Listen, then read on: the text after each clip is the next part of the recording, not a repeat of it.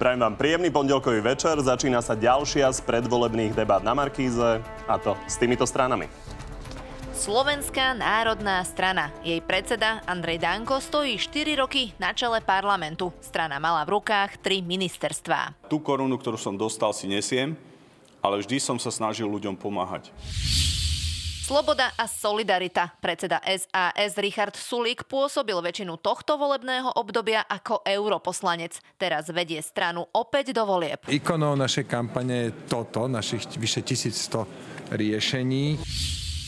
KDH existuje už 30 rokov. Naposledy strana vypadla z parlamentu. Aktuálny predseda Alois Hlina reprezentuje zmenu, tvrdí ale, že hodnoty ostali. Naše hodnoty sú moderné do 1000 rokov a chceme robiť tak, aby ešte teda nejaké tie storočia boli moderné aj po nás.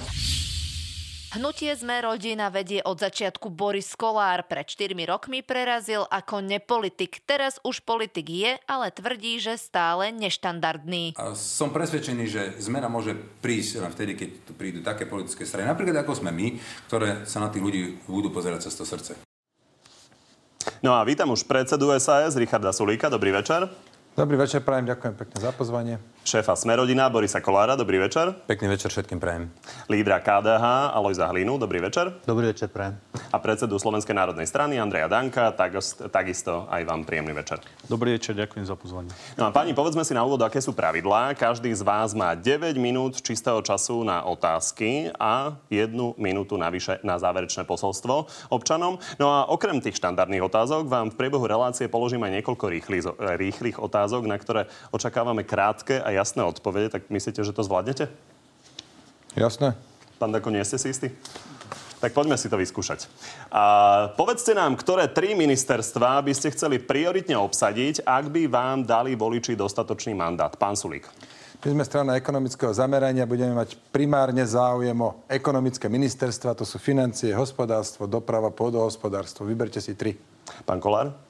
Tak samozrejme, záleží to od toho programu a naše priority sú e, sociálna sféra, doprava, tam by sme cesto chceli stavať byty, cestovný ruch, e, no a potom pôdohospodárstvo alebo životné prostredie. Pán Hlina? Ďakujem pekne za pozvanie. My sa s dôverou budeme a pokorou uchádzať o dôveru. Dúfam teda, že nás ľudia pošlú do parlamentnej politiky. Samozrejme, sme pripravení aj, e, ak dôveru dostaneme, byť aj súčasťou e, vlády zmeny Nechcem, aby to vyznelo nepokorne, sme pripravení aj na exekutívu. E, zvykne sa to deliť jednosektorové, jednosilové, niečo také, ale ja by som to priamo nepomenoval. Nedá sa? E, hovorím, znova to vytvorí nejakú takú atmosféru a niekto zase bude preceňovať uh, okolo toho. My prídeme k tomu stolu, verím, že k tomu stolu prídeme a považujem to za korektné, že to tým našim partnerom povieme, že, že kto a kde, alebo respektíve kde a kto.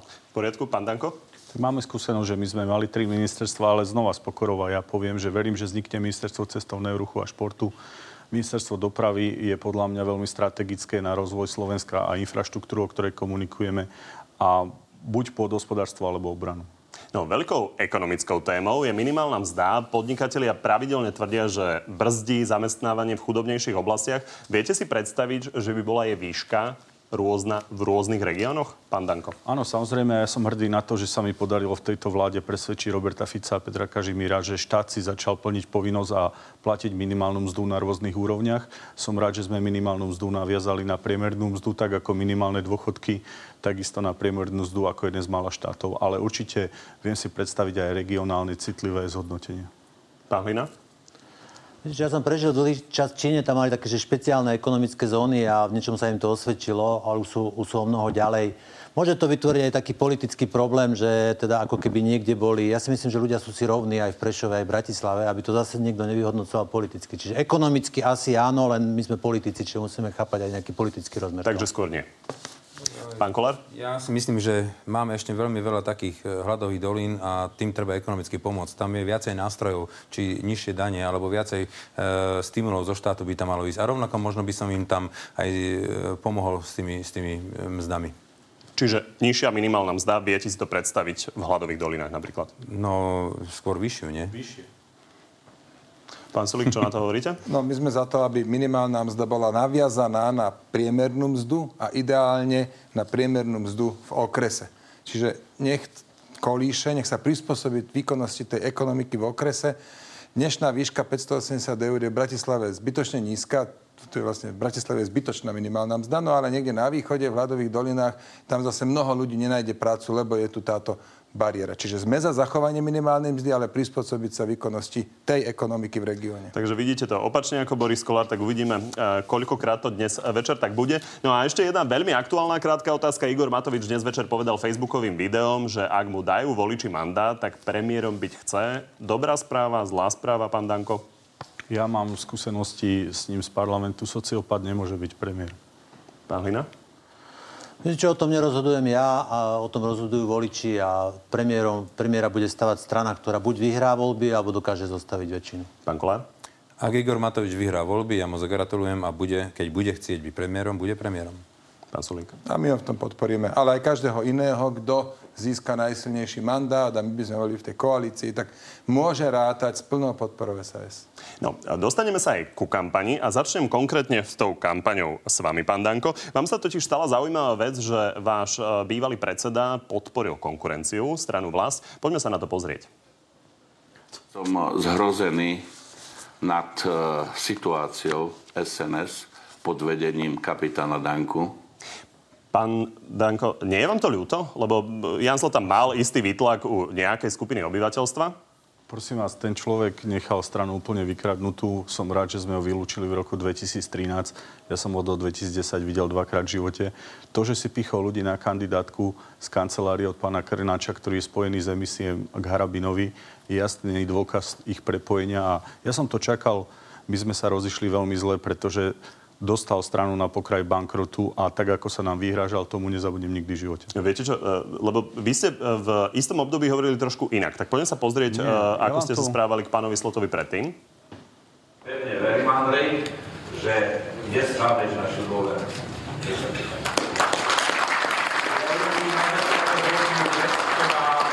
Prináleží ako aby som objal toho predsedu, ktorý bude vždy na predsedu.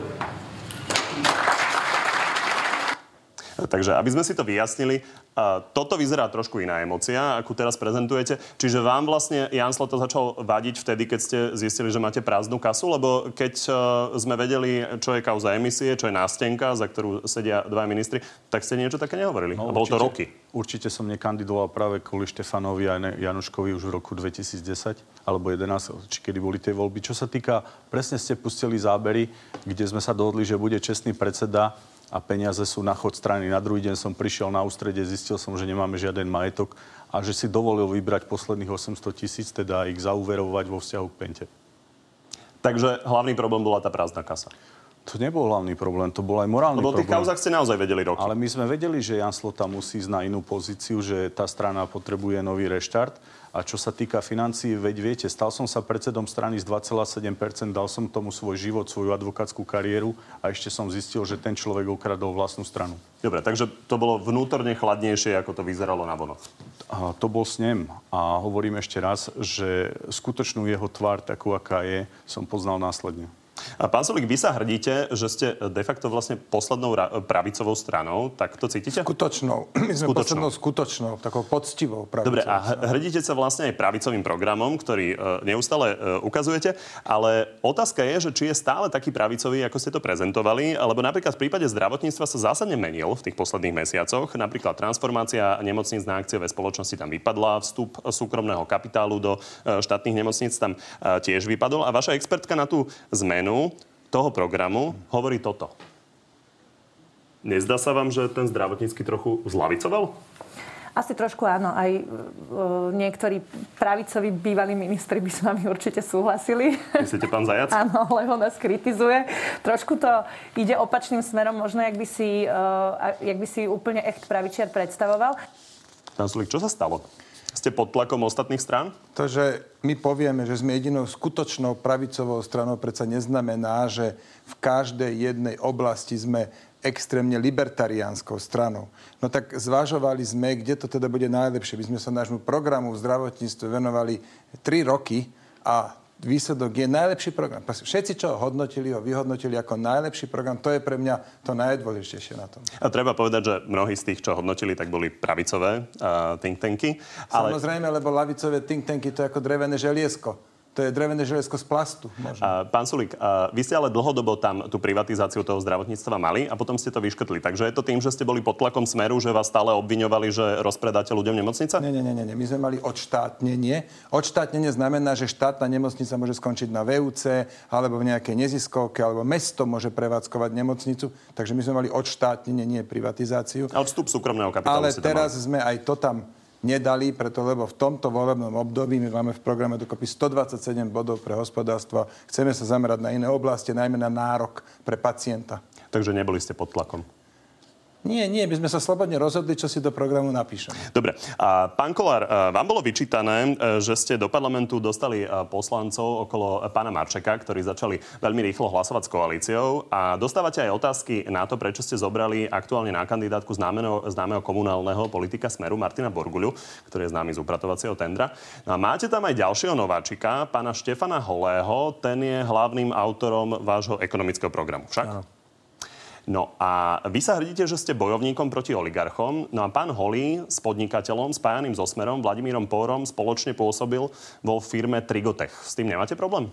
Nie, ja som sa na to pýtal. Samozrejme, tieto uh na tieto veci ma ľudia upozorňovali a dostal som adekvátne vysvetlenie. E, pán Holý je zároveň aj právnikom, ktorý je proste, rovnako si môžete najať a najal si ho takisto môžem si ho najať ja, môžete si ho najať vy, ale rovnako som najal pán Bor. A... No, oni boli spolu v tej firme Áno, však, väčšinou e, môžem vám dať x príkladov, kde právnici, ktorí zastupujú nejaké záujmy, že kľudne idú robiť aj konateľov, alebo prípadne e, na nich sú písané firmy. Takže v tomto nevidím. Dal mi, dal mi adekvátne vysvetlenie na to a e, pán Holi rozhodne nie je oligarcha. No, to nie je ale jediná vec, ten Trigotech, lebo on podľa obchodného registra sedel aj v predstavenstve porových sklární v Poltári a sedel tam práve v čase, keď sa rozhodlo o 12 miliónovej dotácii od Smeru a mimochodom ten projekt nevyšiel. A vy hovoríte, že máte ten program orientovaný na to, aby ste získali napríklad aj ministerstvo dopravy. Pán Por má pomerne zásadné záujmy na ministerstve dopravy v spojitosti so železnicami. Pán Holý hovorí, že chce zasahovať do železníc výrazne. Nie je tam konflikt záujmov? No rozhodne by sme pána Pora v žiadnom prípade nepustili ani do železníc, ani do do diálnic. To vám môžem garantovať. Pani, možno len krátka reakcia. Cítite tam nejaký konflikt záujmov? Je to niečo problematické? Alebo to beriete tak, že každý s niekým podnikal? Pán Hlina. Tak každý sa možno s niekým niekde stretne, ale zase každý s každým nepodnikal. To zase až tak by som to nebral. Hej. To, že s niekým podnikáte, vyžaduje viacero úkonov. Hej. Musíte sa niekde stretnúť, musíte niečo podpísať, takže až tak na ľahkú váhu by som to nebral. Pán Sulik? No, myslím si, že budúcej koalícii jedno ako bude zosta- zostavená, tak bude existovať niečo ako právo veta na nominácie a toto budeme uplatňovať, ak by k takémuto niečomu malo dojsť. Pamätám si to ešte z roku 2010. Tiež sme mali dohodnuté právo veta a to celkom dobre fungovalo. To by bol dôvod to zvažovať? No, závisí od toho, že na akú pozíciu by mal byť kto menovaný. Predpokladám, no, napríklad že ministra pán, dopravy. Pán Por osobne zrejme Nie, nemal pán by sa... Holý, expert uh, Smerodina. No počkáme si na tie vyjednávania. A ja teda netvrdím, že on niečo zle urobil, len sa pýtam na tie, na tie prepojenia. E, pán Danko? Ja som napríklad spomenul prepojenie, aby som bol seriózny k pánovi Krnáčovi. Bušová 12 na kandidátke u Harabina, ktorá nesla 200 tisíc. Tie mená sa dajú pospájať a netreba z toho robiť uzáver, ale prúser je, keď vám zomierajú bývalí spoločníci alebo konateli, ako sa to deje pánovi Korálu. Dobre, to už ste povedali v niekoľkých diskusiách. Skúsme reakciu na toto, čo sme teraz rozprávali, pána Holého. No, Videli by ste tam problém z pohľadu šéfovania Ja neviem, z akého titulu tam bol, prečo tam je. V tom problém nevidím. Skôr vidím eh, problém v iných spoločnostiach, ktorých podnikal pán Kolár. Dobre, ja by som ešte rád k tomu povedal, že samozrejme akákoľvek štátna zákazka nie je fungovaná, ta, nefunguje takým spôsobom, že pán Holi si povie, že moji kamoši to budú robiť. Tak to, to asi takto už dneska nefunguje. Tie tendre sú transparentné. Ja si myslím, tá vláda zmeny by mala prispieť ešte aj k tomuto, aby to bolo ešte viac transparentné. Takže tohto ja sa absolútne neobávam. Pán Hlina, vy ste sa už v lete rozhodli, že idete s PS spolu uzavrieť nielen pakt do neútočení, ale že idete skúsiť nájsť dohodu na kultúrno-etických otázkach, napríklad aj na registrovaných partnerstvách. Pripomeňme si, ako sa to dialo. Ja som chápal, že pre Hlinu je dôležité to registrované. Ja by som, že akože trošku odpustil z ventila. A ja osobne si myslím, že aj registrované partnerstva majú byť súčasťou keď novej vízie Slovenska. KDH nemôže zahlasovať za registrované partnerstva, ani nezahlasuje. No vieme, že výsledok je vlastne nič. A zároveň vám to vyčítajú konkurenti na tej konzervatívnej scéne. Malo to celé zmysel? Viete čo, určite to malo zmysel, lebo politiku buď robíte poctivo, alebo politicky. A podľa mňa treba, nastal čas robiť poctivú politiku. A poctivá politika je v tom, že rozprávate e, s ľuďmi úprimne a nemáte ich za, akože teda tomu nerozumejú a že po voľbách, po voľbách. A my sme rozbili trošku hru Smeru, ktorý hovoril o tom, že teda, že pozrite sa, pozrite sa na nich, sme tu my, síce kradneme, prežehnať sa naučíme, nechajte nás. My sme im to nabúrali, my sme sa nechali zjavovať alternatívu. A som rád, že tá alternatíva už má celkom pekne vykresanú tvár. My sme začali v lete, užili sme si teda riadne, potom sa teda pridali e, za ľudí aj pán, pán Sulík, čiže naozaj toto je jadro zmeny. A naozaj to tak vyzerá, že jadrom zmeny budúcej vlády bude táto naša štvordohoda, z toho jedna strana je koaličná a plus, plus Olano. Ja si vidím to celku funkčné, čiže... Pán Hlina, len ja sa ne, nepýtam na pakt do neútočenia. Ja sa pýtam na túto konkrétnu vec. Vy ste ju otvorili, žniete za to problémy a nič ste nevyriešili. Takže nebola to chyba? Ale viete... Uh, Alebo neznamená... vyriešili? No, nevyriešili sme, lebo apokalyptickí jazdci začali brúsiť nože a, a proste stvárali tu, ja neviem čo všetko, to, taká hysteria, ak sa tu spustila, ja som žasol, každý, kto mohol, sa k tomu pripojil. Takže viete, čo je to otvorené. Uh, už teraz, pozrite, tých pár dní vydržíme. Uh, voľby ukážu, kto bude pri stole a tí ľudia, ktorí budú pri stole, verím, že budú príčetní Viete, toto je parameter, ktorý v slovenskej politike je deficitný, čiže príčetní politici, racionálni politici, konštruktívni politici, zodpovední politici a budú, vla, budú robiť vládu zmeny. Pán Sulik chcel reagovať? No, v krátkosti, že ja túto debatu pokladám za úplne jalovú, zbytočnú, preto lebo iné veci sú rádovo dôležitejšie a to je zbaviť sa strany Smernom, vytlačiť ju z verejného priestora túto zlodejskú bandu, ktorá tu 12 rokov rozkrádala a tá dohoda je mimoriadne dôležitá v tom, že všetci piati, všetkých 5 strán sme sa dohodli na tom, že nepôjdeme so smerom do vlády. Toto je kľúčové, pripomínam rok 2016, kedy to bolo povedané len tak a nakoniec bolo všetko inak so Smerom v podstate žiadna súdna strana už nechce ísť do, do vlády. A toto je dôležité. Smer treba dostať von. Pán Lina, ešte krátka reakcia. Viete čo, ešte jeden efekt toho je, tým, že sa to otvorilo niečo skôr, tak sa to ako keby tak vyšumelo. A teraz si predstavte, že taktika Smeru by bola, a ja by, keby byť nimi by som to robil, že teraz by som hodil tú, tú bombu medzi nás v podobe kultúrno-etických tém, ktoré by neboli vydiskutované a teraz by mohli zahýbať scénou. Všimnite si, teraz nikto sa tu nezazdušňuje kvôli tomu, hej, už je to odvetrané, je to odložené, čaká sa čaká sa na voľby. Čiže aj toto je efekt tej, tej dohody. Poďme na ďalšie kolo tých krátkých otázok. Zahraničná politika. Považujete dnešný Orbánov režim v Maďarsku za demokratický, pán Danko? Absolútne demokratický a zavidím ticho Orbánovi tú moc. Pán Hlina? No, nie som celkom istý, nakoľko ja môžem hodnotiť, ale nie som z toho, čo viem, a Fides je členom IPP, sú tam problémy, vieme, majú pozastavené členstvo, niečo, nie, niečo tam nebude celkom v poriadku diplomaticky. Pán Kolár?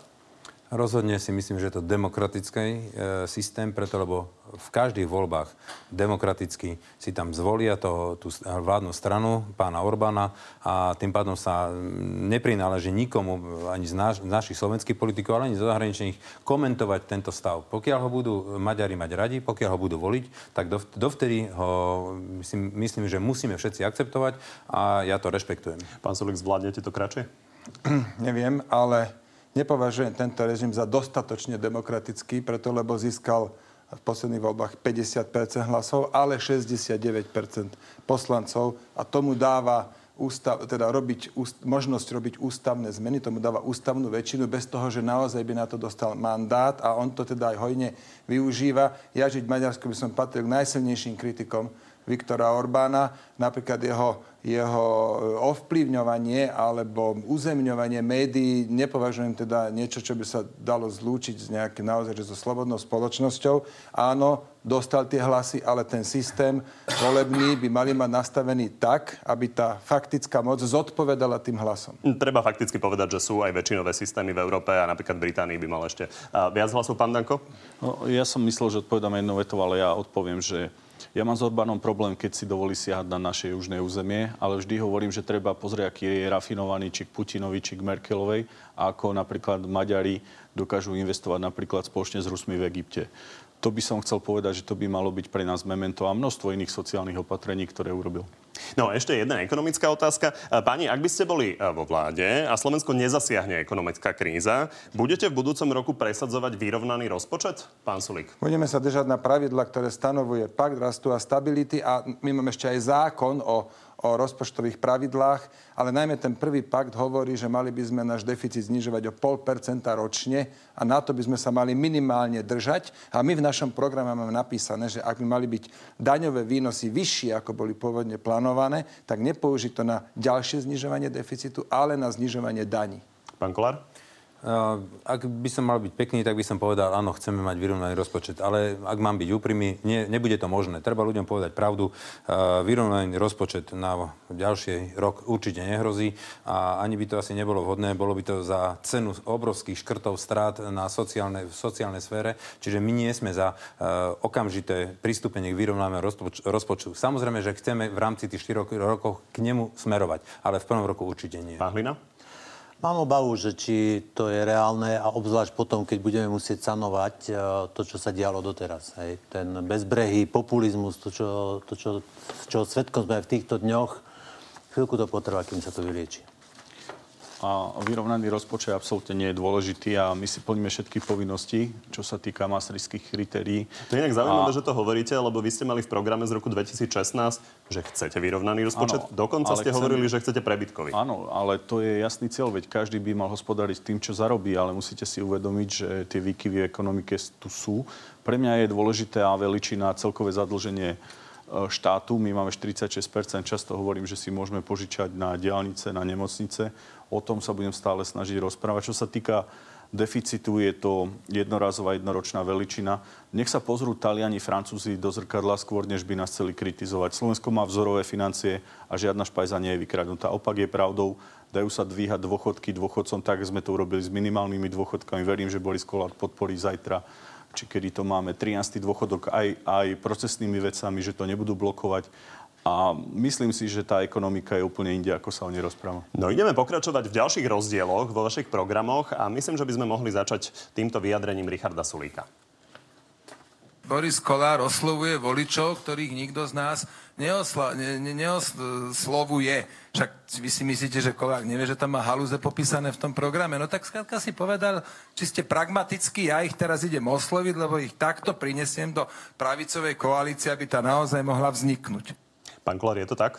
Bola to ja táto som, taktika? Uh, nie, máme taký program, ja by som ešte rýchlo zareagoval tu na pána Danka. E, rozhodne máme v programe 13. dôchodok. Ja som ho dvakrát predložil v minulom roku. E, bohužiaľ ho pán Robert Fico neodsúhlasil, nedal nám ani jeden hlas e, na tento 13. 13. dôchodok, čiže ja to vnímam ako z jeho strany naozaj e, volebnú korupciu, ale cez to všetko mám to v programe, tak to podporím. Ja za 13. dôchodok určite aj za zvýšenie prídavkov pre matky s deťmi určite zahlasujem. A teraz, čo sa týka tohto...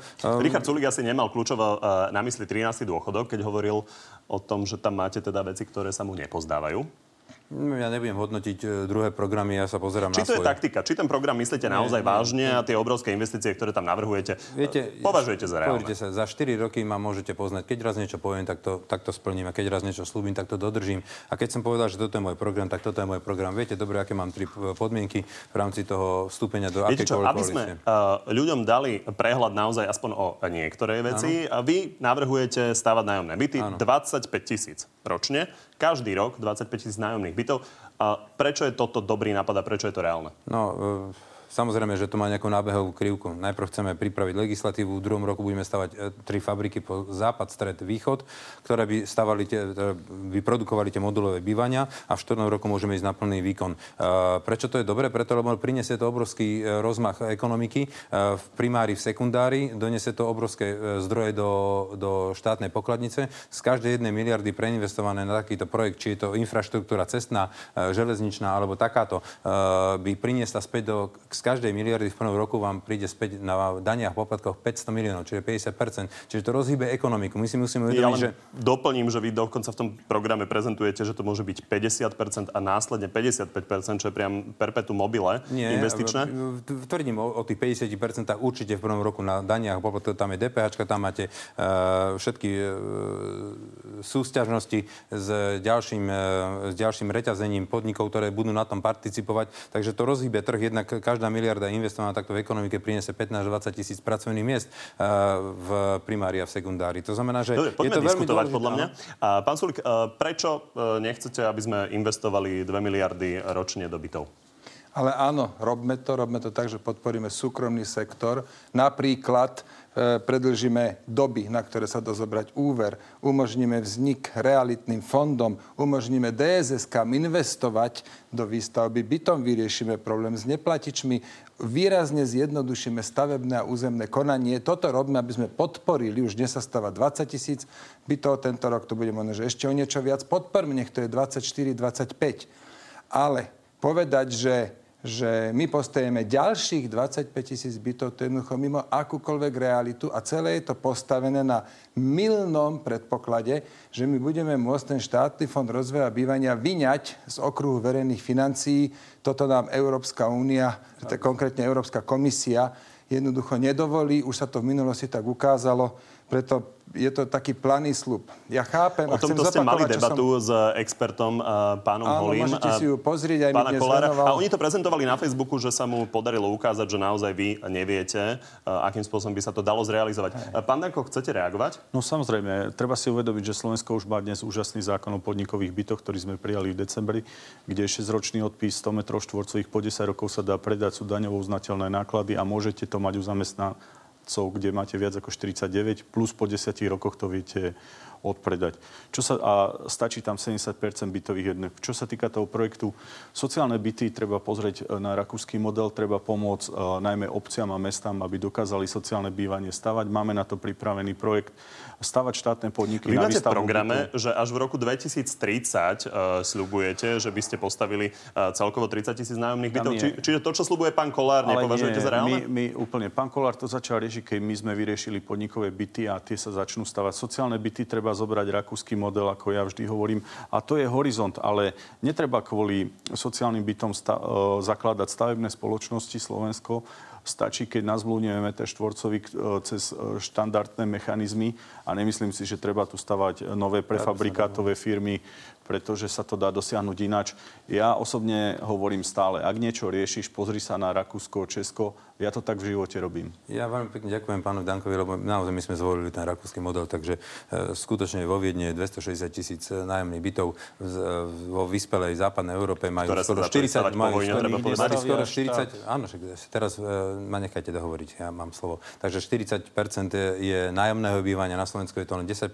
To znamená, že e, ja vnímam, čo trápi najviac e, ľudí na Slovensku. Je to tá obrovská zadlženosť a najviac sa zadlžujú cez tie splátkovej kalendáre a hypotéky a berú si na 30 30 rokov hypotéku, ktorú vlastne ten byt nevlastnia celých 30 rokov, kým to ne, nesplatia. A uh, neumerne sa takto slovenský národ zadlžuje. Máme cez 30 miliard e, dlhov ako domácnosti, takže toto vnímame ako obrovský problém a v tomto im musíme pomôcť. A ešte na dôležitú by som sa povedať, zoberte si taký, e, taká e, rovná daň. Keď s tým prišli prvýkrát KDH, potom neskôr Richard Sulík, tak e, všetci si ťukali na čelo, že všetci ekonómovia renomovaní e, rozprávali, že to rozvráti verejné financie. Však on si išiel nohy uchodiť e, a všetci mu hovorí, že to rozvráti verejné financie, nechceme to spraviť. A keď to bolo úplnej katastrofe, ten, ten štát, tak potom z nejakého zúfalstva Zurinda to spustil a, a potom si Mikloš za to zniesol proste uh, zlaté medaily. Pán Hlina chce reagovať. To znamená, Pán... že to je rovnaký princíp tohto. My proste chceme stavať tie byty, my tým ľuďom chceme pomôcť. Viete, uh, ja som presvedčený o svojej pravde a ja podnikám už 30 rokov. A keby som takýmto spôsobom fungoval v podnikaní, tak nikdy nič nedosiahnem. Proste raz uh, chcem niečo vybudovať a chcem, hľadám spôsoby, ako to ide, nie dôvody, ako to nejde. A to je rozdiel možno, medzi nami e, v tých politických stranách. Nie všetci sme pravicoví, nie všetci sme lavicoví, nie všetci sme kresťanskí alebo nejaký iný. Tak každý máme iné, iné zameranie a iný pohľad na ekonomiku, na systém e, vládnutia. Pán máte iný pohľad na ekonomiku. Treba povedať, že vy máte tiež slub nájomných bytov, ale až o 10 rokov. No, autorské práva v politike neexistujú, takže treba ľuďom pomáhať. Ak kto začne, tak uh, treba zatlieskať. My sme už v 2016 programovom dokumente Nový november definovali, že chceme podporovať mladé rodiny nájomným bývaním aj modulárnou zrýchlenou výstavbou, čo je vlastne obdoba toho, čo hovorí pán Kolár. My sme trošku realistickejší. U nás sa tomu venuje Caroline Lišková. My sme, niekde sme na úrovni 5000 bytov. Čiže uh, áno... No, treba povedať, že ja som si naozaj podrobne pozrel ten váš program a vy tam máte napísané iba, že zo 6% chcete ísť na 15% podielu nájomného bývania o 10 rokov. No, nejak sa k tomu e, dostanete. Viete, nám nesvedčí ten populizmus. A je to, to čo... nereálne, to, čo hovorí pán Kolár? Pri všetkej úcte, ak chcem byť dneska taký akože ústretový, uh, ja už tej insitnej ekonomie mám dosť. Naozaj už je toho veľa. Uh, strašne veľa. Včera zaznel výrok hodný Nobelovej ceny na teatri. Tu na môj sused Andrej Danko povedal, že špajza je plná, poďme si požičať. Viete, keď je špajza plná, treba vybrať do špajze. Čiže uh, varíme, varíme z vody, len my tie deti chudiata, fotíme si ich na tých prelieskách, dáme fotečky na Facebook, ale my ich zadlžujeme, oni za to nemôžu. Dlhy sa dedia. Dlhy sa odpisujú vo vojne, alebo sa dedia. Dajme na to pozor. Čiže správame sa ako zodpovední od konzervatívcov. My už iní nebudeme takí sme, nech sa niekto hnevá, alebo nie. My budeme zodpovedne k tomu prístupovať. Naozaj, tie deti chudiata, čo sa hrajú na tom ihrisku, ja nemám to srdce ich teraz zadlžovať tak brutálnym spôsobom, že nebudú vedieť, že kam sa Pán Danko chce reagovať? Retorika, ako hovoril Jan Figel, bývalý predseda, keď sa blokli diálnice, pretože v roku 2030 cena diálnic za kilometr bola 12 miliónov eur, dneska sme už trikrát viac sú úseky, ktoré stávame za 60 miliónov. Najdrahšia diálnica je nepostavená, pán Hlina. Keď si ju nepožičíme, budeme hlupáci. E, tie ostatné štáty napožičavali na diálnice a infraštruktúru. Pánovi Kolárovi len jedna výhrada. Tieto byty by nemal stavať štát, ale mali by ich stavať obce. A uh, ja som mal taký sen o rekreačných poukazoch, chodili za mňou všelijakí analytici, inštitúcie. Dnes je pre mňa naozaj uznanie, že tam je viac ako 10 tisíc pracovných miest, náraz ubytovaní cez 16% a reštauračných službách takisto. Sekundárne štát na tom zarobil stovky miliónov. Pán Solik, možno ešte krátky komentár, lebo ďalšia e, pomerne ľavicová vec, ktorú som našiel vo vašom programe, sa týka e, nájomného bývania. Vy tam píšete hmm. ako riešenie pre nájomné bývanie, že stanovíme, že nárast, nárast nájomného môže byť najviac o výšku inflácie. To je v prípade, že ten byt by financoval štátny fond rozvoja bývania, financoval by to na veľmi dlhú dobu, povedzme 30 rokov. A keď nejaký investor, developer sa, sa, si tam zoberie peniaze a za to sa zaviaže postaviť nájomné byty, tak áno, je korektné, nech si teda stanoví nejakú cenu. Ale nech dá potom tomu dlhodobému nájomcovi istotu, že nebude len tak hore-dole zvyšovať. Dovolte mi povedať ešte inú vec, a to je to, čo vravel Boris Kolár, že dnes tí ľudia sa zoberú e, hypotéku a 30 rokov trvá, kým ten byt vlastnia. V prípade nájomného bytu ho nebudú vlastniť nikdy.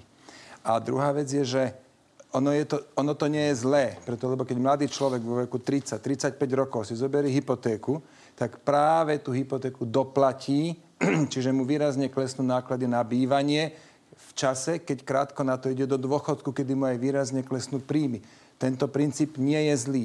To, že stúplo zadlženie na 31 miliard eur domácnosti, pokiaľ to je kryté majetkom, napríklad bytmi, však za posledných 15 rokov sa postavilo odhadom 250 tisíc bytov, tak pokiaľ je to kryté bytmi, toto vôbec nie je zlé, ten systém celkom dobre funguje a podporme ho, aby fungoval lepšie. Ale zavádzať komplet niečo nové nepovažujem za správne. Vidím ale ešte jeden o mnoho väčší problém, lebo ako som sa aj v tom vyjadu, videu vyjadril, OK, Boris má svoj program, ja teda ako mám iný názor, ale je to jeho dobrá vec. Považujem za škodu a za chybu, keď Boris Kolár rovno vraví, ak my nepresadíme do programov a vyhlásenia toto, tak do takej vlády nejdeme, preto lebo Dúfam teda, že všetkých tých pravicových politikov najväčší cieľ je odstaviť Fica a nie sa tu handrkovať o nájomné byty. Pán Dako, vy chcete reagovať a uvedem to otázkou, lebo vy ste už načali to požičiavanie. Vy ste uh, prišli s nápadom požičať 8 miliard eur. Pán Kolár, dokonca mám pocit, že z toho programu vyplýva, že vy by ste možno 8 miliard chceli kúpi, e, minúť v podstate aj e, ročne. Áno, ale my 2 miliardy na diálnice, 2 miliardy na byty. Ja nechcem od, odbrzdiť dlhovú brzdu. To je zásadný rozdiel. Keby ste si pozreli ten program, by ste pochopili. Ja som si pozrel ten program. Áno, to znamená, že my nechceme, samozrejme, my chceme preniesť... To bremeno mimo, áno, mimo rozpočtu. verejný dlh, hej. Otázka je, že či je to dobrý nápad. O tom sa môžeme pobaviť. Pán Danko, kedy ste prišli na to, že treba týmto spôsobom požičiavať, keď ste chceli mať ešte nedávno prebytkové rozpočty? Ale to nesplietajme s rozpočtami. Ja hovorím o veľkých investíciách do infraštruktúry, ktoré sú tu 30 rokov zanedbané. No, ale tie sa robia hovorím, ale hovorím, že je možné vyňať Národnú diálničnú spoločnosť aj z celkového štátneho dlhu. Sú to na to rôzne opatrenia od štatistického úradu a ďalšie. Ale podstata toho je taká, že Slovensko dneska investuje zhruba 500 miliónov e, do diálnic ročne. To nám stačí na 10 kilometrov a my potrebujeme naozaj urobiť zmenu stavebných konaní, e, a potrebujeme 270 km akútne severa juh. Preto bola aj tá myšlienka, že nech štát teraz nešklbe ľudí doslova o drobné, pretože tieto nepomáhajú aj na kilometr a pol diálnice a my ich potrebujeme. A chcel som, aby fyzické osoby e, neplatili Zajtra navrhneme, aby sme tento zákon nepodporili. Ale tá podstata, čo hovorí pán Sulik, ono to má jednu vec. Opak je pravdou. Sociálne byty aj v Rakúsku sa po určitom období predávajú. Sú stanovené prísne ceny. Ale my aj v tých podnikových bytoch sme napríklad navrhli, aby sa nezdaňovalo daňová úlava zamestnancovi, a nepovažovala sa za, za príjem, za zdaniteľný príjem a tam sú strašne veľa mechanizmov, ktoré môžu ľuďom Dobre, pomôcť. ostaneme pri tom požičiavaní, lebo to je tá téma, ktorú by som chcel s vami vyriešiť. Pán Hlina, čo poviete na nápady pánov požičať 8 e, miliard, požičať neviem koľko, 20, 30 e, miliard, preniesť to na NDS-ku, ŽSR a podobne? Než, keď nežaseješ. Viete, to je stará pravda, pochybujem, že to niekto zmení. Prosím nás, zastavme to. Naozaj ten koktail populizmu, antisystému, extrému, sa, to sa nepotrebujete napiť, to si stačí privoňať. Ja som zvedavý, kedy sa tu zjavia ešte aj iní politici, ktorí povedia, že zastavte to. Zastavte to naozaj, to je neudržateľné. Viete čo, takýmto spôsobom sa ten systém zrúti niekto tie peniaze naozaj musí vyrobiť. To nemôžete rozdeľovať peniaze tých detí, čo sa hrajú na ihrisku. Dajme naozaj na to pozor. Existujú takí, že sa hovorí, že makers a takers, tí, čo vyrábajú a tí, čo berú. Keď narušíte tú bilanciu, sa to zrúti. My, my z ľudí, ktorí vedia robiť, my z nich robíme očakávateľov, že očakávajte, čo bude dneska zadarmo. Oni čakajú. Však to je nebezpečné. Však prosím vás, keď ľudia, ktorí môžu robiť, keď im nepovieme, chodte do roboty, robte svedomito, tak keď budú čakať a my minieme peniaze s nimi a pre nich, tak potom pre tých, pre ktorých má štát plniť sociálnu funkciu, a štát má plniť sociálnu funkciu určite, lebo sú ľudia, ktorí si nevedia pomôcť, ktorí nevedia ísť do roboty, o ktorých sa treba starať. Keď ich minieme na tých, čo vedia chodiť do roboty, tak tí umrú od hladu. Kde je zodpovednosť politika? Kde je tu teraz zodpovednosť politika, ktorý povie, moment, vážený, však sme to nevyrobili. Však to treba najskôr zarobiť, keď to chceme rozdeliť. Ja naozaj žasnem, že dokedy ešte už niekde to za nami. Ja verím, že pri tom stole po voľbách sa stretnú ľudia, ktorí v živote niečo dokázali, ktorí vyrobili korunu, vedia, jak vyzerá, že je taká istá ráno aj večera, že treba na ňu pre, pre ňu niečo urobiť. Teším sa na tú chvíľu, naozaj. Toto je neudržateľné. Pán Hlina, 100 tisíce na daniach som zaplatil a chcem povedať jednu zásadnú vec. Dnes celá Európa žije na dlh. Vy si, Adam, nemyslíte, že Taliani splatia 125%? Budeme hlúpi, keď si nepožičiame. Im odpíšu pár nul a my budeme plakať, že sme si nepožičali. Ani vy by ste nemali lepší byt, keby ste si obrali hypotéku alebo úver v podnikaní. To je môj názor. Ja by som na to rád reagoval. Pán Hlina, treba si uvedomiť, že Slovensko má 150, možno do 200 miliard investičného dlhu na diálniciach, na železniciach, na všetkom možnom. To znamená, že my kým si na to zarobíme, tak tu všetci pokapeme od hladu. A ak si myslíte, že e, v podnikaní, že mm, som nič nedosiahol, no tak asi som niečo dosiahol, lebo som niečo vybudoval za tých 30 rokov a nejaké veci e, už mám za sebou a viem, o čom hovorím. Keby som mal čakať, kým si uh, po drobnom na, našporím na nejakú lanovku a nepožičal by som si na ňu, no tak nikdy by som potom tie väčšie peniaze nezarobil, lebo by som tú lanovku nikdy nepostavil. Dneska by som na ňu šetril. To znamená, že niektoré veci treba ako do toho kopnúť a treba to urobiť. Keď to, viete čo, tak nevymýšľajme vymyslené veci. Veď tie veci fungujú v Rakúsku. Prečo my sa budeme tváriť, že my sme tu zožrali všetok múdroch sveta, budeme tu robiť vetnaté reči a makers, takers, tu to, to počúvam za každým, ale z toho sa ľudia nenajedia. Ani nebudú vedieť cestovať po tých diálniciach. Pozrite sa na Rakúsko. Je tam ten Asfinak, je vyňatý mimo verejného dlhu. Požičal si 12 miliard a vystaval tie diálnice. A jaký je tam problém? Všetko je tam vystavané. A choďte, sa, choďte dojsť, do, do, do, sa doviesť z Bratislavy do Košic. No tak máte obrovský problém sa tam dostať. Nevieme to postaviť 30 rokov. A kým to budeme robiť vašim systémom, tak sa tam nikdy ani nedostaneme. Ja pán Solík, uh, potom pán Hlina. na všetkých troch mojich kolegov, poprvé na pánu Hlina, že hovorí mi z duše, presne takto by sa malo hospodáriť a on to vie, lebo už sme, to už nejaká asi tretia debata, kde sa o tom bavíme, ale pánovi Dankovi a Borisovi by som sa povedať, obidvaja ste teda povedali, že tu NDS, Národnú diálničnú spoločnosť, že ju výjmeme z okruhu verejných financií. NDS vznikla v roku 2005 a pôvodne nebola vo verejných, financií, verejných financiách a Európska komisia cez Eurostat nás donútila to zahrnúť do verejných financí. Pred tromi alebo štyrmi rokmi štatistický úrad opätovne vyjednával s Eurostatom, konkrétne tieto jednania vedol pán Bernadiš zo štatistického úradu a schopný úradník, musím povedať, a chcel docieliť, aby to mohlo byť opätovne vyňaté, žiadne také. Ďalší príklad je Rakúsko. Rakúsko malo mnoho podnikov mimo verejných financií, pekne ich tam museli zahrnúť a rakúsky dlh stúpol zo 72 na 81 Asfinak je asi jediná výnimka a v krátkej dobe sa môže stať, že pekne im hrozí procedúra a pôjdu nazad do verejných financií. Nepoďme touto cestou, je to krajine nezodpovedné a tie nájomné byty sú ešte z, mnoho, z viacero iných dôvodov e, úplne nereálny zámer. Pán Kolár, keby bola pravda to, to, čo hovorí pán Sulík, tak Nie. ten váš plán stroskotá. Viete, povedzte to tým ľuďom. Ja vidím, čo trápi ľudí, ja vidím, aké máme nedostávané diálnice, ja vidím, že to musíme dostávať a keď budeme si uťahovať opasky a šetriť, sa nikdy nikam nepohneme. Povedzte to tým ľuďom, ktorí sa zadlžia na 30 rokov, stanú sa finančnými otrokmi a tesne pred dôchodkom konečne splatia nejaký malý bytik. Skúsme byť faktický. Môžem pán Sulík tvrdí, že to možné nie je, takže vy argumentujte nám prosím, ja prečo to možné tvrdím, je. že to je. Keď je to možné v Rakúsku, je to možné aj na Slovensku. Dobre, Takisto sme mali železnice vyňaté z okruhu verejnej financií. Pán Počiatek to tam zaradil v roku 2014. Dovtedy to bolo. Máme 600 podnikov. Na Slovensku máme 600 podnikov štátnych vyňatých mimo okruhu verejných financií. Tak mi netvrďte, že to nejde. No, z 2500. A máme tie, 600. Ktoré...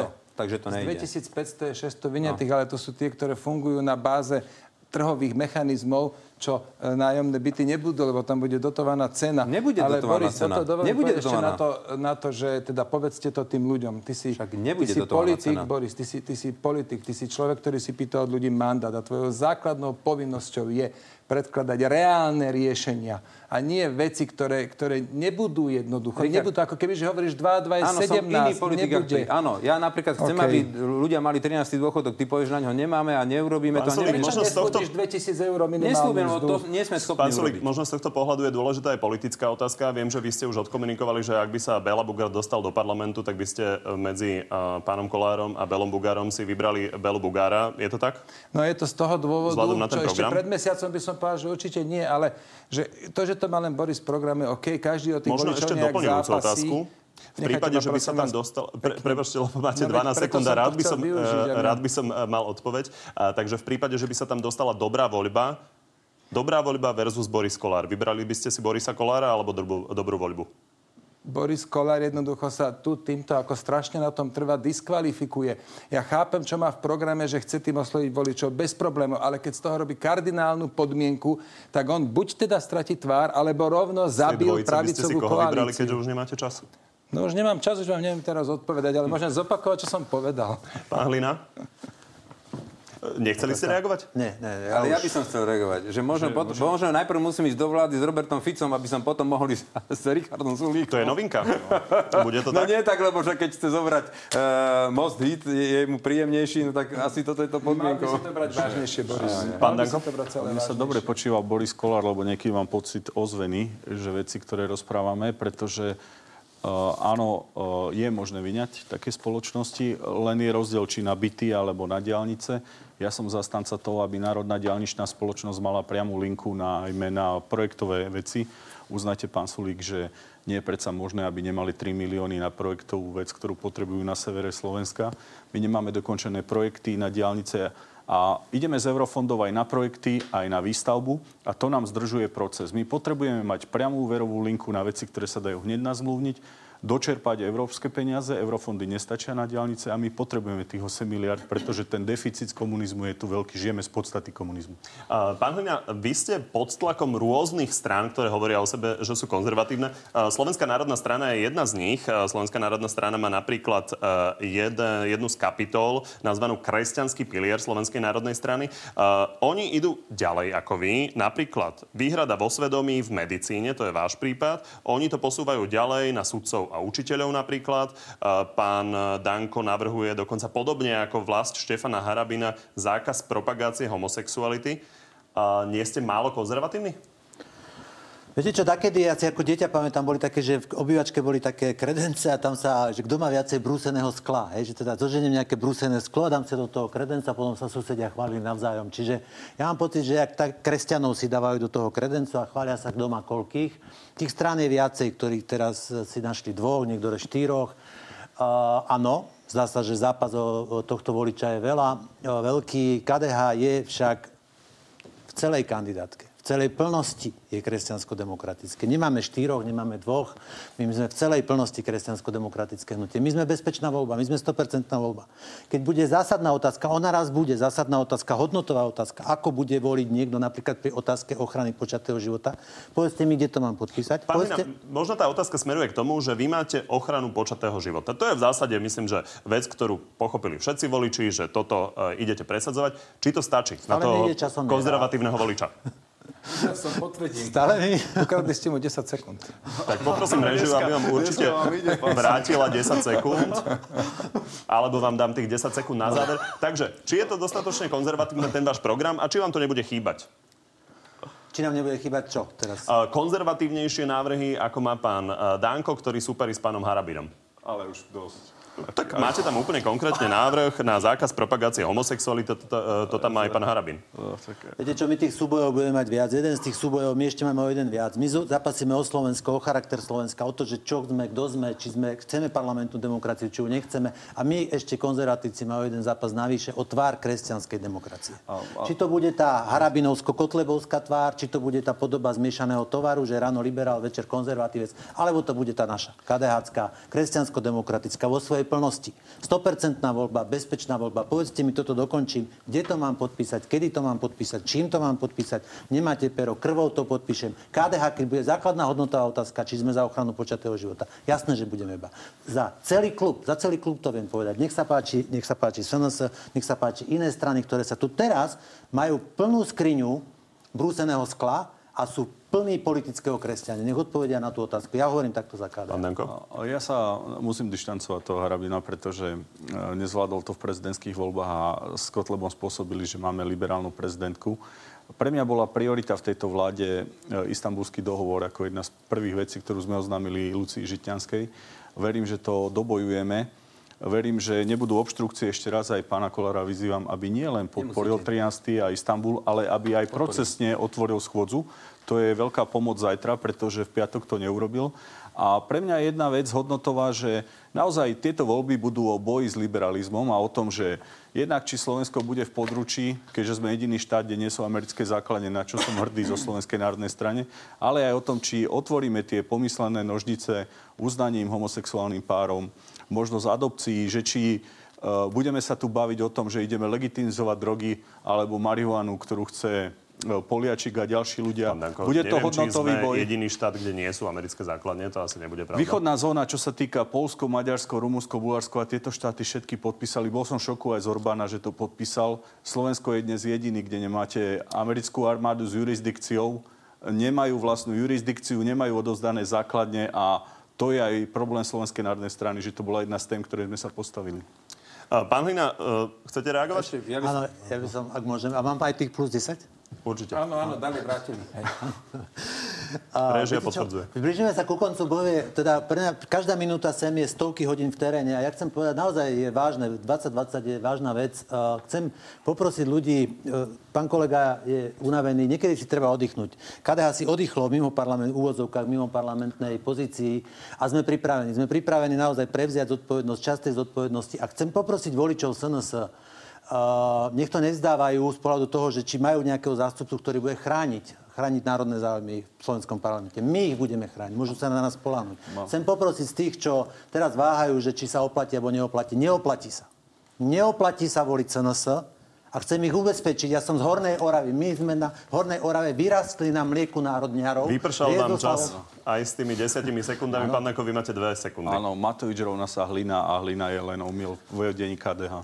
Vidím, že prichádzame k zásadným vyhláseniam. Pán Kolár, uh, chcete reagovať? Áno, na to, samozrejme. No dobre. No, chcem reagovať samozrejme, že istambulský dohovor pomôžeme zrušiť. To je pochopiteľné, rovnako máme podmienky, že sa nebudú otvárať kultúrno-etické otázky, keby sme mali ísť do nejakej vládnej koalície. To je jedna z podmienok, že sa nebudú rušiť sociálne e, výhody, ktoré už tí ľudia dostali, ako tie vlaky zadarmo. To rozhodne my môžeme ľuďom garantovať, takže môžu kľudne sa spolahnúť na našu stranu. Ešte sa chcem opýtať na jednu vec, lebo v kola, v, vo vašom programe píšete, že e, plánujete vymeniť dopravné prostriedky vo verejnej e, doprave, ktoré sa používajú v súčasnosti, aby boli v horizonte 10 rokov nahradené ekologickými a bezpečnými tichými dopravnými prostriedkami. A na druhej strane ešte slubujete ľuďom, že im budete dávať požičané autá, medzi nimi e, Tuareg, 6 valec, 3 liter. Na tom je čo, za, čo je to za ekológia? No, ekológia v tom, že minimálne dnes je priemerný vek aut 16 rokov. A keď ich dáte na priemer na 3 roky, tak sú úplne iné ekologické normy ako dnes. To znamená, že zbavíme sa starých aut, ktoré e, znečistujú, enormne znečistujú e, prostredie a vymeníme ich za nové. Čo je to, pán Sulik? To je sociálne opatrenie, nie ekologické. Dobre, vyčerpali ste si čas, takže prichádza tá posledná minúta vášho posolstva občanom. Pán Danko, nech sa páči. Vážení občania, verím, že uh, zvážite pri svojej voľbe to, kto vám počas týchto 4 rokov pomáhal. Chceli sme rekreačné poukazy, pomohli a verím, že ich budete mať všetci. Zdvihli sme minimálne dôchodky, chceme zdvihnúť všetky dôchodky. Zrušili sme koncesionárske pre dôchodcov, vieme ísť ďalej. Znížili sme dan z príjmu na 15% do obratu do 100 tisíc eur. Myslím si, že všetci by mali mať zníženú daň. Učitelia, ak by ste volili, pozrite sa na svoju výplatnú pásku, takisto vojaci. Ospravedlňujem sa zdravotníckému personálu, takisto sa ospravedlňujem policajtov, že majú len rekreačné poukazy. Tvrdo sme bojovali za to, aby tu nevyťazila liberálna demokracia, aby sme neodovzdali americkým vojskám naše letiska, aby sme obhájili základné hodnoty cyrilometodské, aby sme Istanbul zastavili. A súčasne snívam o tom, že raz budú ľudia rozhodovať nie na základe emócií, ale na základe skutočne toho, čo im pomôžeme. Spomente si na paušálne výdavky a množstvo iných vecí. To sa nerodilo ľahko. Verte, že s Robom Ficom a Belom Bugárom to bol ťažký boj, ale chceme pre vás slúžiť ďalej so srdcom. Ďakujem vám. Pán Hlina. Ďakujem pekne. Ja ešte dopoviem to predchádzajúce. Naozaj som na národnej strune a národnej hrude vychovaný. Viedoslav bol môj sused, obrazne povedané, kúsok odtiaľ, kde som býval, býval on, keď bol v námestove nech sa neboja. A sú ľudia, ktorí majú e, našu krajinu v srdci a nech sa neboja voliť KDH. Rovnako chcem poprosiť aj polnospodárov, lebo cítim, a ja som polnospodár, a naozaj som, nie sa ním teraz stal, ale skutku som polnospodár a chcem e, ich ubezpečiť, že e, ak dostaneme poverenie, tak sa budeme tejto téme venovať. Je to zásadná téma a zásadne poznačuje našu krajinu.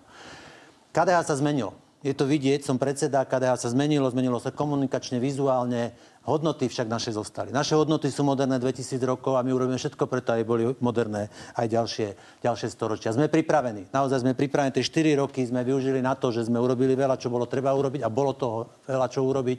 Sme pripravení prijať zodpovednosť. Vláda zmeny je nevyhnutná. Tá krajina sa zrúti. Pokiaľ zmena nepríde, naozaj hazardujeme obrovským spôsobom o seba a aj o charakter našej krajiny. My sme tá konzervatívna časť. Pán Kolár? Alexander Dubček bol môj sused. Preto chcem tú politiku robiť s ľudskou tvárou. To znamená, že 4 roky som v parlamente a som každému povedal, že sa nebudem pozrieť na to, kto predkladá zákon, ale čo predkladá. A preto hovorím, že všetky dobré, rozumné návrhy zákonov sme v parlamente podporili, ktoré môžu pomôcť ľuďom. A tak to budeme robiť aj v budúcnosti. Ľudia tu nám boli zvyknutí za posledných 30 rokov, že sa tu nás striedali dva typy vlád. A jeden typ bol taký, ktorý proste myslel na tých horných 10 tisíc, e, na tých privatizárov, alebo tých oligarchov, ako bolo HZDS alebo Strana Smer. A potom ich striedali druhé typy vlád, ktoré mysleli hlavne na tých šikovných 500 tisíc, ako napríklad SDK, a ktoré ich nakoniec tiež okradlo pri tej gorile. A ja si myslím, že keď má prísť naozaj zmena, tak je veľmi dôležité, aby prišla taká strana, ako je Hnutie sme rodina, ktorá bude na tých ľudí myslieť nie cez tú peňaženku, ako ich dobre okradnúť, ale cez to srdce, aby ich vedela cítiť a bojovať za nich. Voľte číslo 4. Pán Solík, nech sa páči. Ďakujem pekne, stení voliči. Pýtame si od vás mandát, preto lebo ideme obnoviť právny štát, špeciálne súdnictvo. My dnes zvádzame zápas o našu krajinu, o to, či toto bude krajina, ktorá je riadená mafiová oligarchami a vládne nám tu jedna zlodejská banda, alebo o to, či tu bude platiť slušnosť a budú platiť pravidlá pre všetkých. My sme na to pripravení, máme na to ľudí, máme na to skúsenosti, existujeme už 11 rokov a máme program, máme vyše 1100 konkrétnych a reálnych riešení, ktoré chceme začať postupne realizovať. Náš program bol vyhodnotený z 20 rôznych hodnotení 16 krát ako najlepší. Nemáme žiadne korupčné kauzy, nemáme žiadnych oligarchov, ale za to držíme slovo, vieme presne, čo chceme robiť a preto vás prosíme o hlas pre SAS. Naše číslo je číslo 3. Vidíme sa v sobotu. Páni, všetkým štyrom vám ďakujem, že ste merali cestu do Záhorskej Bystrice. Ďakujem pekne. Ďakujem. Ďakujem. Pekný večer. No a my sa vidíme opäť zajtra večer v poslednej finálovej debate s Petrom Pelegrínim, Andrejom Kiskom, Igorom Matovičom, Marianom Kotlebom a Michalom Trubanom. Zatiaľ ešte príjemný zvyšok večera s Markizou.